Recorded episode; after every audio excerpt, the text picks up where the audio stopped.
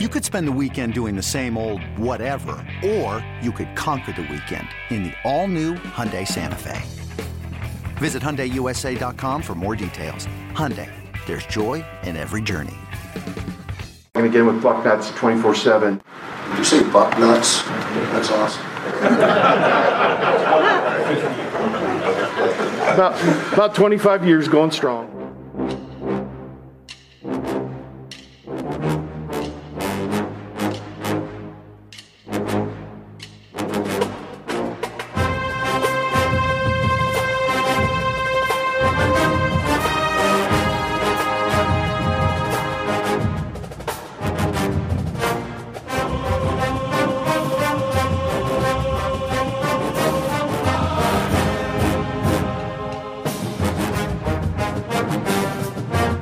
Good morning, Bucknutters. It is Sunday, January 2nd, 2022.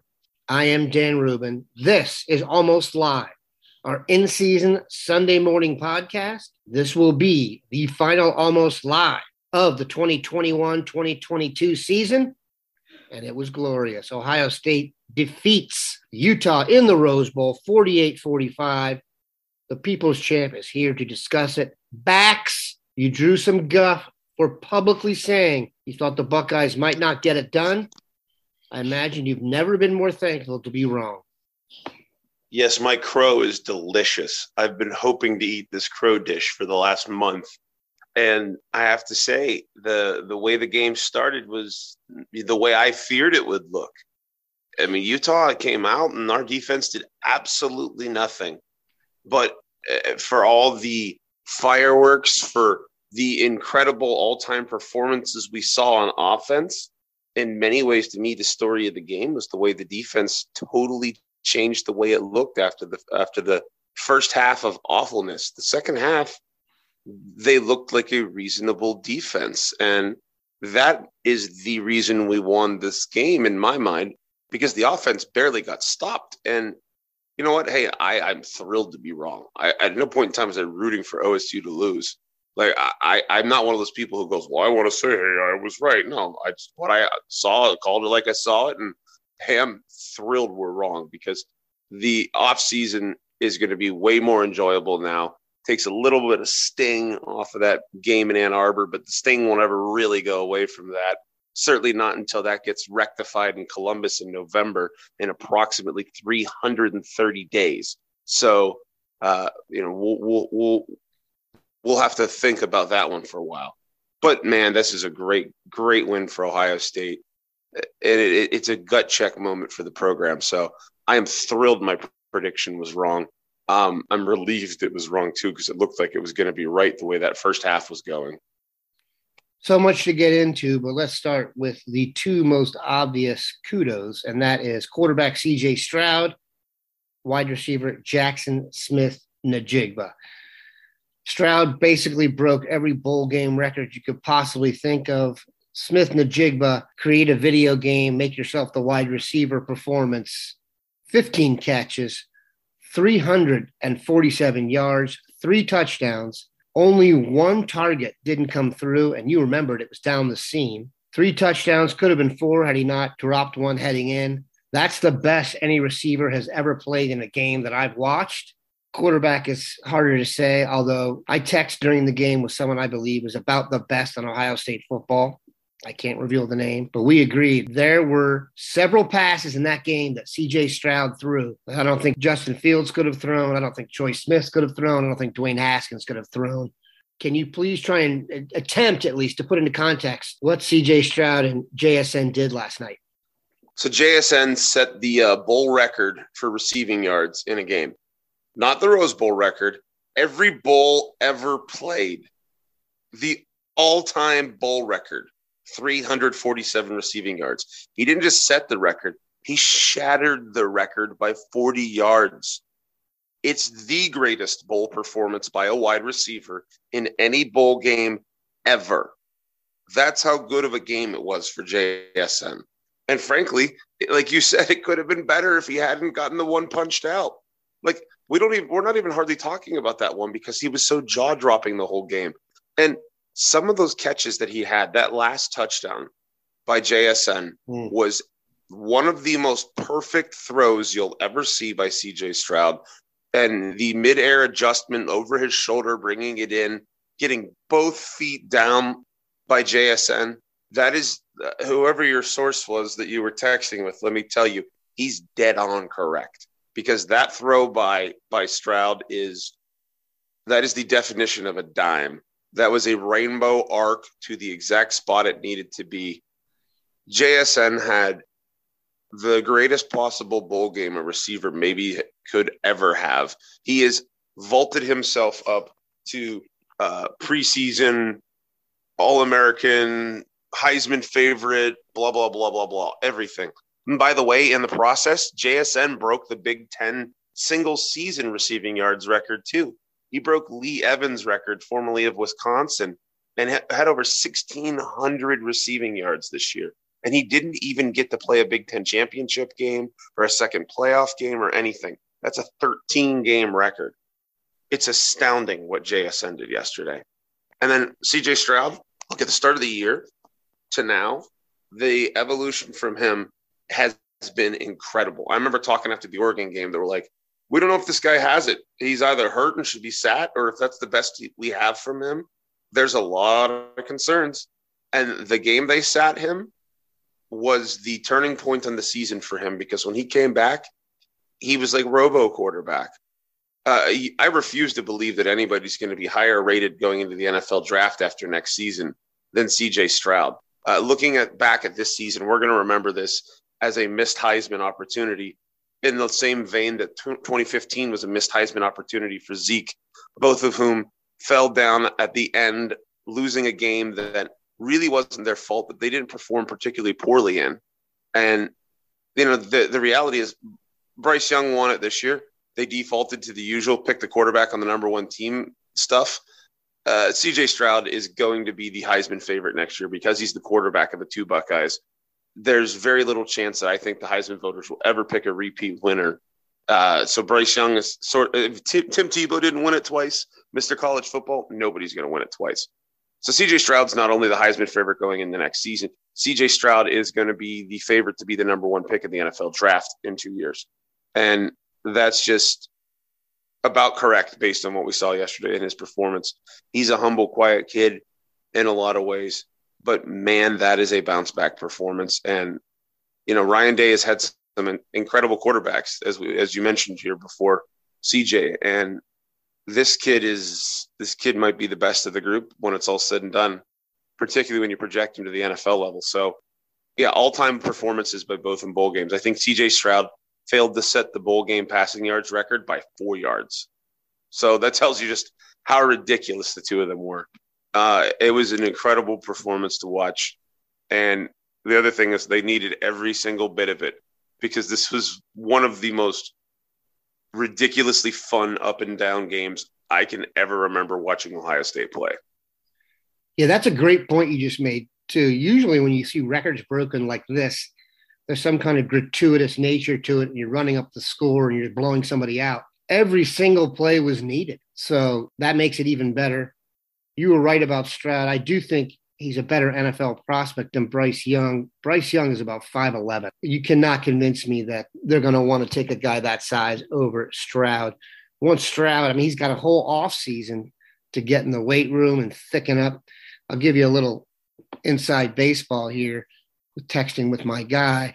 When that play was made, the one you're talking about in the end zone, Stroud in the corner to JSN, I got an immediate text that said Heisman favorite next year and my response was, which one?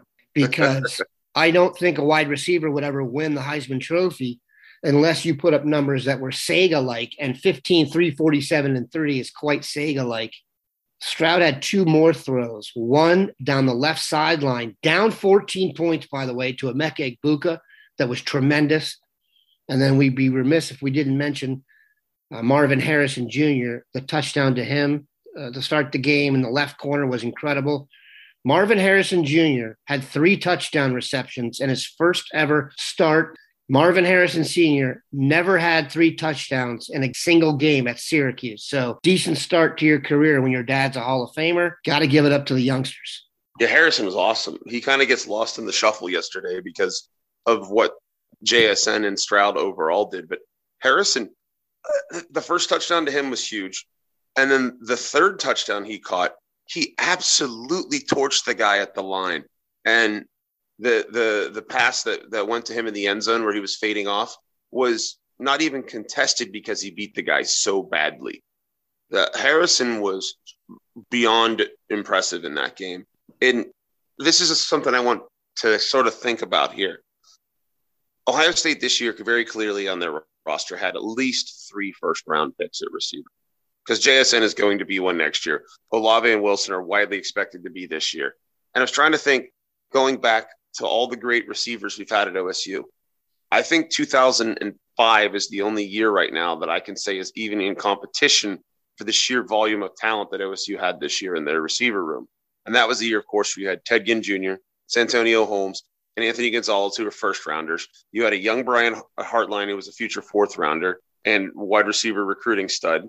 You had Brian Robiskie on the, in that receiver room, who barely played that year, but was a second round pick eventually. And then you had Roy Hall, who was also a late round pick.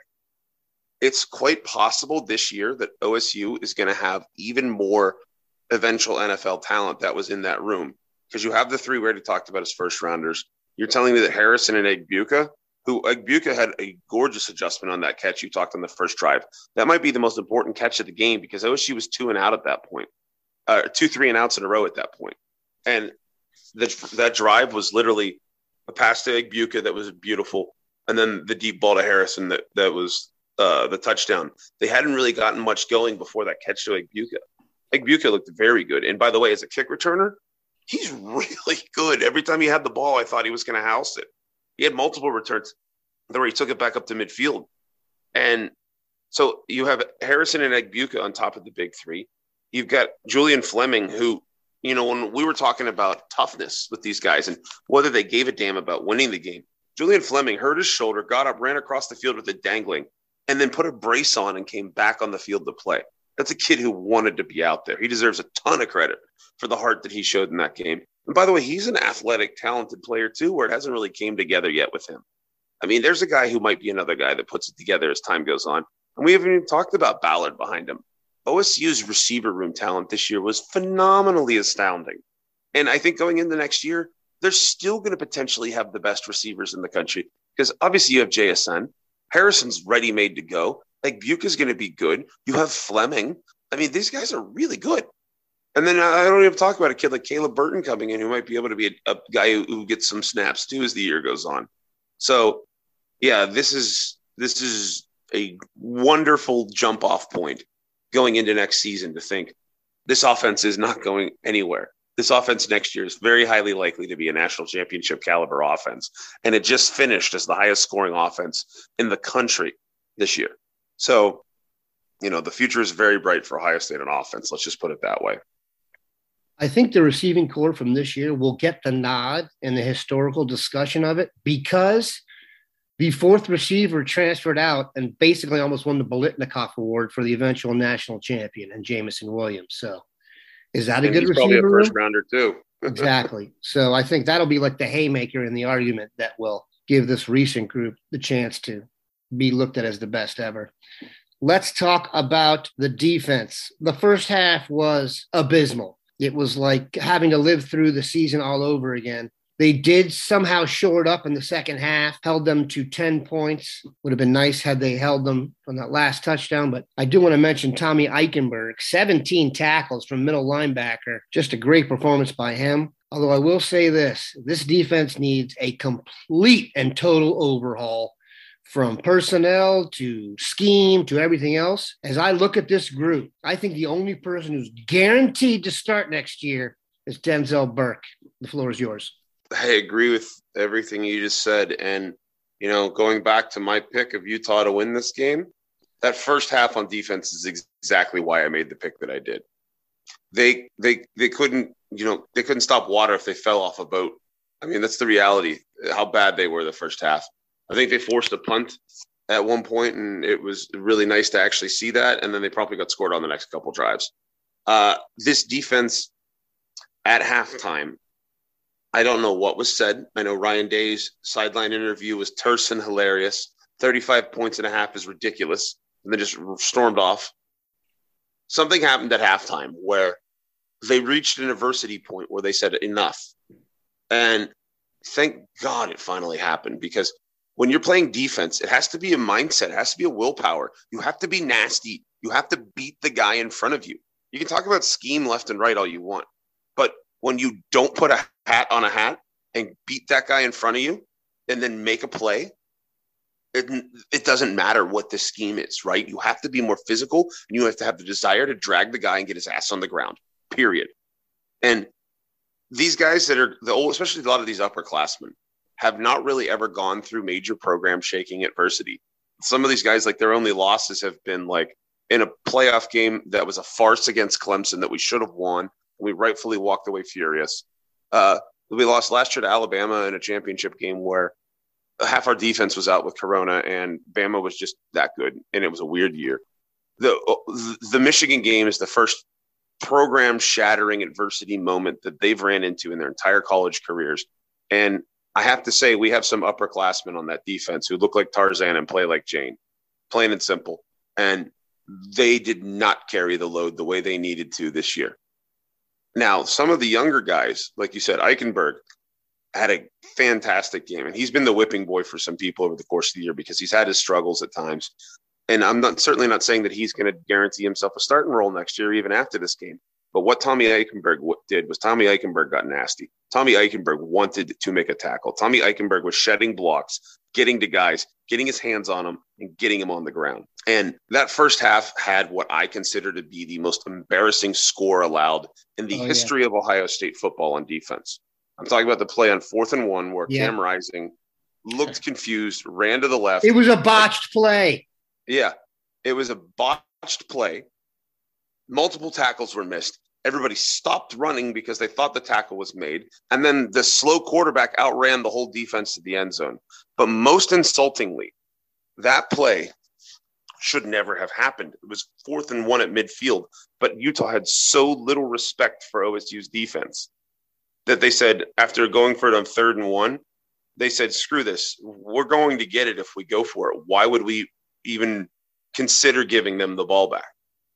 And on third and one, they ran it right at Harrison, and Harrison held a spot, made the play. On fourth and one, they ran it at Harrison. And what's the criticism of Zach Harrison? Is that he likes to freelance. Instead of holding his edge, he cut to the inside, and boom, they were past him and gone. And then everybody behind him didn't do their job. It's the most embarrassing touchdown I can imagine Ohio State has ever allowed in the history of the program. And that's not hyperbole, just because of all the factors I put in place. So the second half, the defense finally, especially the guys in the D line, finally said enough.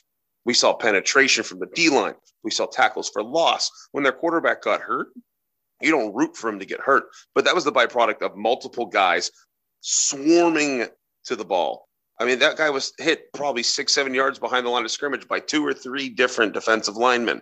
That's what you need to do to win football games. Uh, JTT showed a little bit of nastiness. I liked seeing him on the field. JTT is going to have a big year next year, I think. Uh, I liked seeing Taron Vincent finally do something. He was all around the football. Uh, Tyleik Williams was finally on the field more, and he played well. Uh, and, and, I also thought Court Williams at times made some plays. It was nice to see him getting in there. Eichenberg, whenever the Utah quarterback went out and they had to bring in the backup who had never attempted a pass, you could tell Utah just wanted to run the ball. And OSU got to the point where it was nine guys in the box, man up. Let's see what we can do. That's what Michigan did to OSU most of the game. And OSU got ran over. OSU's gut check at that halftime is a turning point for the program because Utah could not run the ball on OSU. That last touchdown that they gave up, which is sort of the final turd on a bad season from the defense was multiple pass interferences and then one completed pass downfield. And it was because OSU was stoning Utah in the running game. That was finally the toughness, the nastiness, the the the pure defensive football that we were lacking against Michigan. And I can't think of a more adverse moment for the program writ large than down 14 at the Rose Bowl, coming off of an embarrassing showing against Michigan on defense. And turning it around to the tune of something like 140 yards and only 10 points in the second half. It's not perfect. It's a band aid. Jim Knowles has his work cut out for him, but it it's a real serious turning point to me to springboard into an off season where hopefully there are massive changes to fix this defense schematically, but more importantly, the attitude has to be there. Because the OSU D line is, I never thought I'd see an OSU D line that got beat up as bad as it did uh, against Michigan and then the first half yesterday against Utah. The second half, they came out with an attitude, and a lot of those guys who looked like Tarzan and played like Jane actually played like Tarzan. And that's a good thing, finally. That has to be the attitude going forward. And by the way, that is the bare minimum that was needed to be done for OSU to win this game. If they hadn't gotten a couple of those stops that they did, Utah quite possibly walks away with the win because the offense doesn't have the opportunity to set these ridiculous records and, and all these big, shiny, fun numbers and stuff. Uh, the tackle by Ronnie Hickman on fourth and two or whatever it was, an actual gorgeous open field stick tackle, something the likes of which we have barely seen from this defense, which is so awful at tackling all season, was a thing of beauty. And Ronnie Hickman didn't have a great game, but that play right there, that's what a defense needs to do. The desire, the nastiness, the technique, just actual defensive football. And we finally saw some of that in the second half from OSU. And that is the biggest reason in my mind that we won. Because I'm not, if you had told me before the game that JSN and CJ Stroud were going to go off, maybe not quite to this level, but I would have been like, yeah, duh, they're really good. And the other two receivers aren't there. If you told me before the game that the defense would only allow 10 points in one half in this game, I'd think, hey, we're probably going to win. And we did. So it's amazing what happens when the defense is just respectable that's all we needed this year was respectable defense. And that's all we really need next year is just a respectable defense. We just can't be terrible like we were this season. And a national championship is a total possibility next year with the talent that OSU has on the other side of the ball. Yeah, I had rationalized it throughout the game that this was the last time we're going to see this defense, so I could stomach it as long as they got it done. And the positive thing is this we've seen a bad OSU defense get revamped in one season with the addition of a visionary, Jeff Hafley. I'm confident Knowles will come in here and be able to do, I'm not sure he'll be able to do what Hafley did, but I think it's realistic at Ohio State, given the fact that you have such good talent that they could definitely make a big jump on defense next year. And let's be honest, they have to do that. This was just a terrible season on defense. And I'll tell you this Tavion Thomas, the Dayton Dunbar grad, he is not coming home to Ohio with his head hung low. He is walking around with his head up thinking, I ran through you guys and we just ran out of time. If you look at the end of the game, he was still running hard. One guy I do want to mention because we always forget to do so is Noah Ruggles. That is what it feels like to have a great kicker. Another use of the transfer portal that we don't talk about that Ohio State did beautifully. We're going to take a quick break, come back, and keep it going. This episode is brought to you by Progressive Insurance. Whether you love true crime or comedy, celebrity interviews or news, you call the shots on what's in your podcast queue. And guess what? Now you can call them on your auto insurance too with the Name Your Price tool from Progressive. It works just the way it sounds you tell Progressive how much you want to pay for car insurance, and they'll show you coverage options that fit your budget. Get your quote today at progressive.com to join the over 28 million drivers who trust Progressive. Progressive Casualty Insurance Company and Affiliates. Price and coverage match limited by state law. All right, we are back. That was not the only thing that happened yesterday. It was an impactful day on the news front. Ohio State, during the game, added a commitment 2023 Cedric Hawkins safety out of Florida. And we learned after the game, no surprise, Matt Barnes, defensive coordinator, will take over at Memphis. Ohio State does tend to get you a gig if they send you packing. Your thoughts on the two news items? Well, whenever that commitment broke during the game, it was right in the midst of the first half of awfulness. And I was joking with my friends, can we get him in, in gear right now and just get him on the field? so it's, it's a good pickup for OSU, though. He's a top 247 kid four star kid out of Florida. Uh, this is a this is a nice pickup for the Buckeyes, and it's a good way to keep 2023's class, uh, you know, strong. I think it's something you have to look at with OSU the last three seasons under Ryan Day. All three classes have been in the top five in the country, and I think that's the standard that we need to meet. And it's always a good start to get a top two, four, seven kid. Uh, you know, it's it's pretty far out till signing day for 2023 kids, but I feel pretty uh, pretty good about that being a, a, a nice pickup for the Buckeyes. As for Barnes, look, I, I don't think Barnes did a terrible job this year. He was dealt a, a, tough hand in many respects, being put in charge of the defense off of an abysmal performance against Oregon. Uh, I think since he came to OSU, my expectations originally for him were pretty low, and he's exceeded them in a lot of ways. Uh, I think a job like the OSU defensive coordinator job might have been a little too big for him, just overall speaking, but he did stabilize the defense enough to get the team to a Rose Bowl. And I think he's a he's a good coach, and I think he'll do a great job at Memphis. I don't necessarily feel like this was a "you're fired, you suck" kind of um, departure. I think it was an acknowledgement by Barnes that I can be a defensive coordinator, and if I want to be one and keep moving up the coaching ladder, I have to be the guy on defense. And he wouldn't have been with Jim Knowles coming in. So, you know, I, I appreciate what Coach Barnes did at OSU. I wish him luck at Memphis. I also don't think he's the only defensive coach that we're going to be seeing depart uh, here in the off season. I know Ryan Day said he hasn't made some decisions yet on that. Um, there's a lot of scuttlebutt floating around. I think we'll get some clarity on it in the next couple days. But uh, I, I, certainly think of the defense's problems this year. Barnes was way down my list of who to point the finger at. Uh, let, let's just put it that way. Now we're going to take a look at how the bowl games have gone, and then we'll look at the playoff a little bit. The Big Ten, noteworthy Minnesota beat West Virginia in the Guaranteed Rate Bowl. I know everyone tuned in for that. Maryland over Virginia Tech 54 10 in the New Era Pinstripe Bowl. And of course, everybody was watching the TransPerfect Music City Bowl, which Purdue won in overtime over Tennessee. Michigan State beat Pittsburgh 31 21 in the Peach Bowl. Wisconsin over Arizona State in the Las Vegas Bowl. Wake Forest dumps Rutgers in the Gator Bowl. And then let's get to the college football playoff. Michigan, just a ghost like effort, gets punked by Georgia 34 to 11, and it wasn't that close. Cincinnati goes down to Alabama 27 to 6. Your thoughts on the Big Ten and the playoffs? Well, I think the Big Ten starting 5 and 0 in bowl season was really nice. Uh, I, I, think we have to put a little context into a couple of those those defeats. Uh, Rutgers had, I think, eight days to prepare to play Wake Forest, and it was not where you would have slotted Rutgers in the bowl structure if they had been given the opportunity when all the games were picked. So good for them for showing up. I, I think it was almost uh, it was dangerous almost that those kids hadn't practiced for a couple weeks and then had a week to prepare for a football game. But hey, they showed up and they tried, so good for them.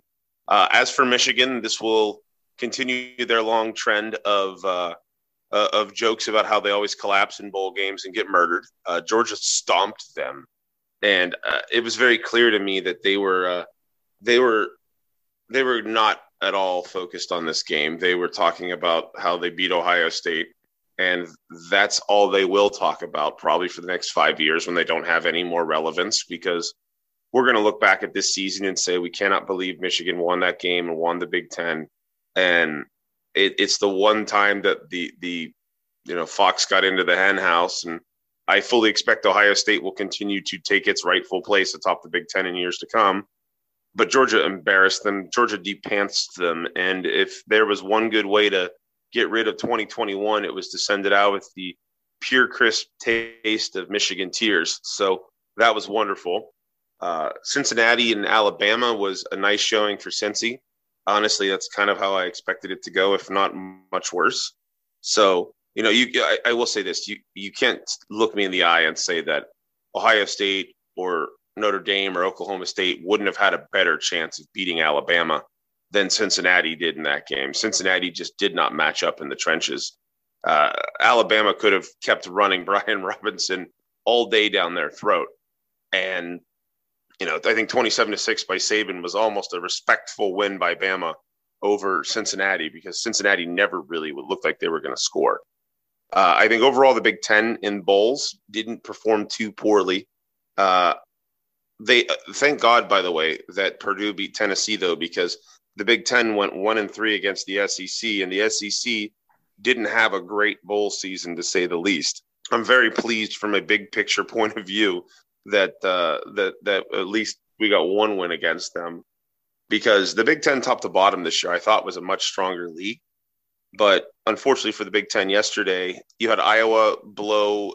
Uh, Kirk Ferentz did it again, fourth and one on like the 45 yard line going in. And if they get the first down, they pretty much win the game. And he decides to punt it away. And of course, Kentucky scores late to put it in the end zone. But uh, Iowa will never be more than a intermittent contender as long as Kirk Ferentz keeps nepotizing his own son to be the offensive coordinator there. Uh, and then Penn State played without half their defense against Arkansas and gave up 300 yards rushing. So those were kind of ugly performances. Uh, another reason Ohio State winning yesterday sort of redeemed the Big Ten after a rough couple days.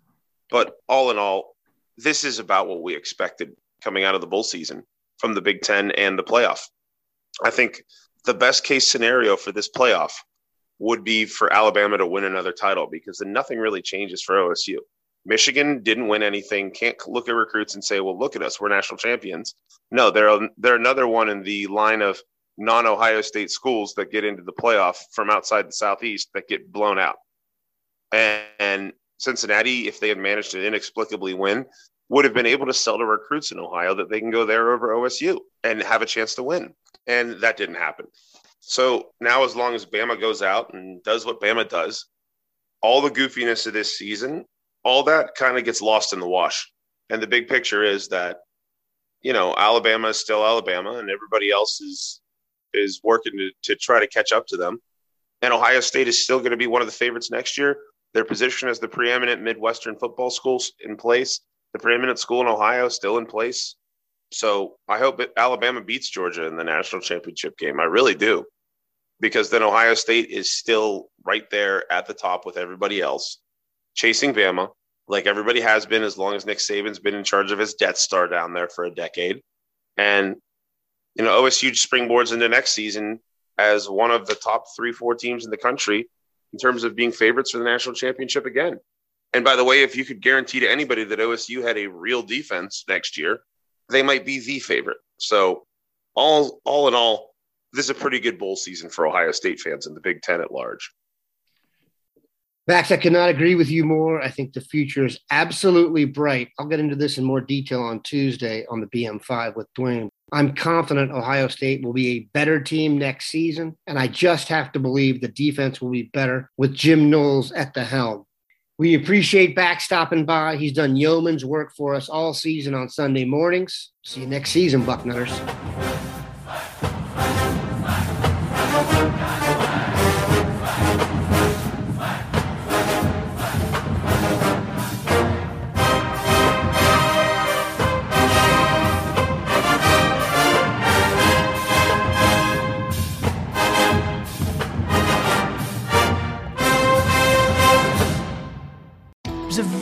Bright shining light, Sarajevo, and they needed to kill that light. From producers Matt Damon and Ben Affleck, explore how art and music sustained hope during the siege of Sarajevo, thanks in part to humanitarians and the band U2. U2, they represent a personification of our resistance. The Hollywood Reporter hails Kiss the Future, moving and inspirational. Kiss the Future! Viva Sarajevo! Kiss the Future, new documentary now streaming exclusively on Paramount Plus. Go to Paramount Plus to try it free. Terms apply.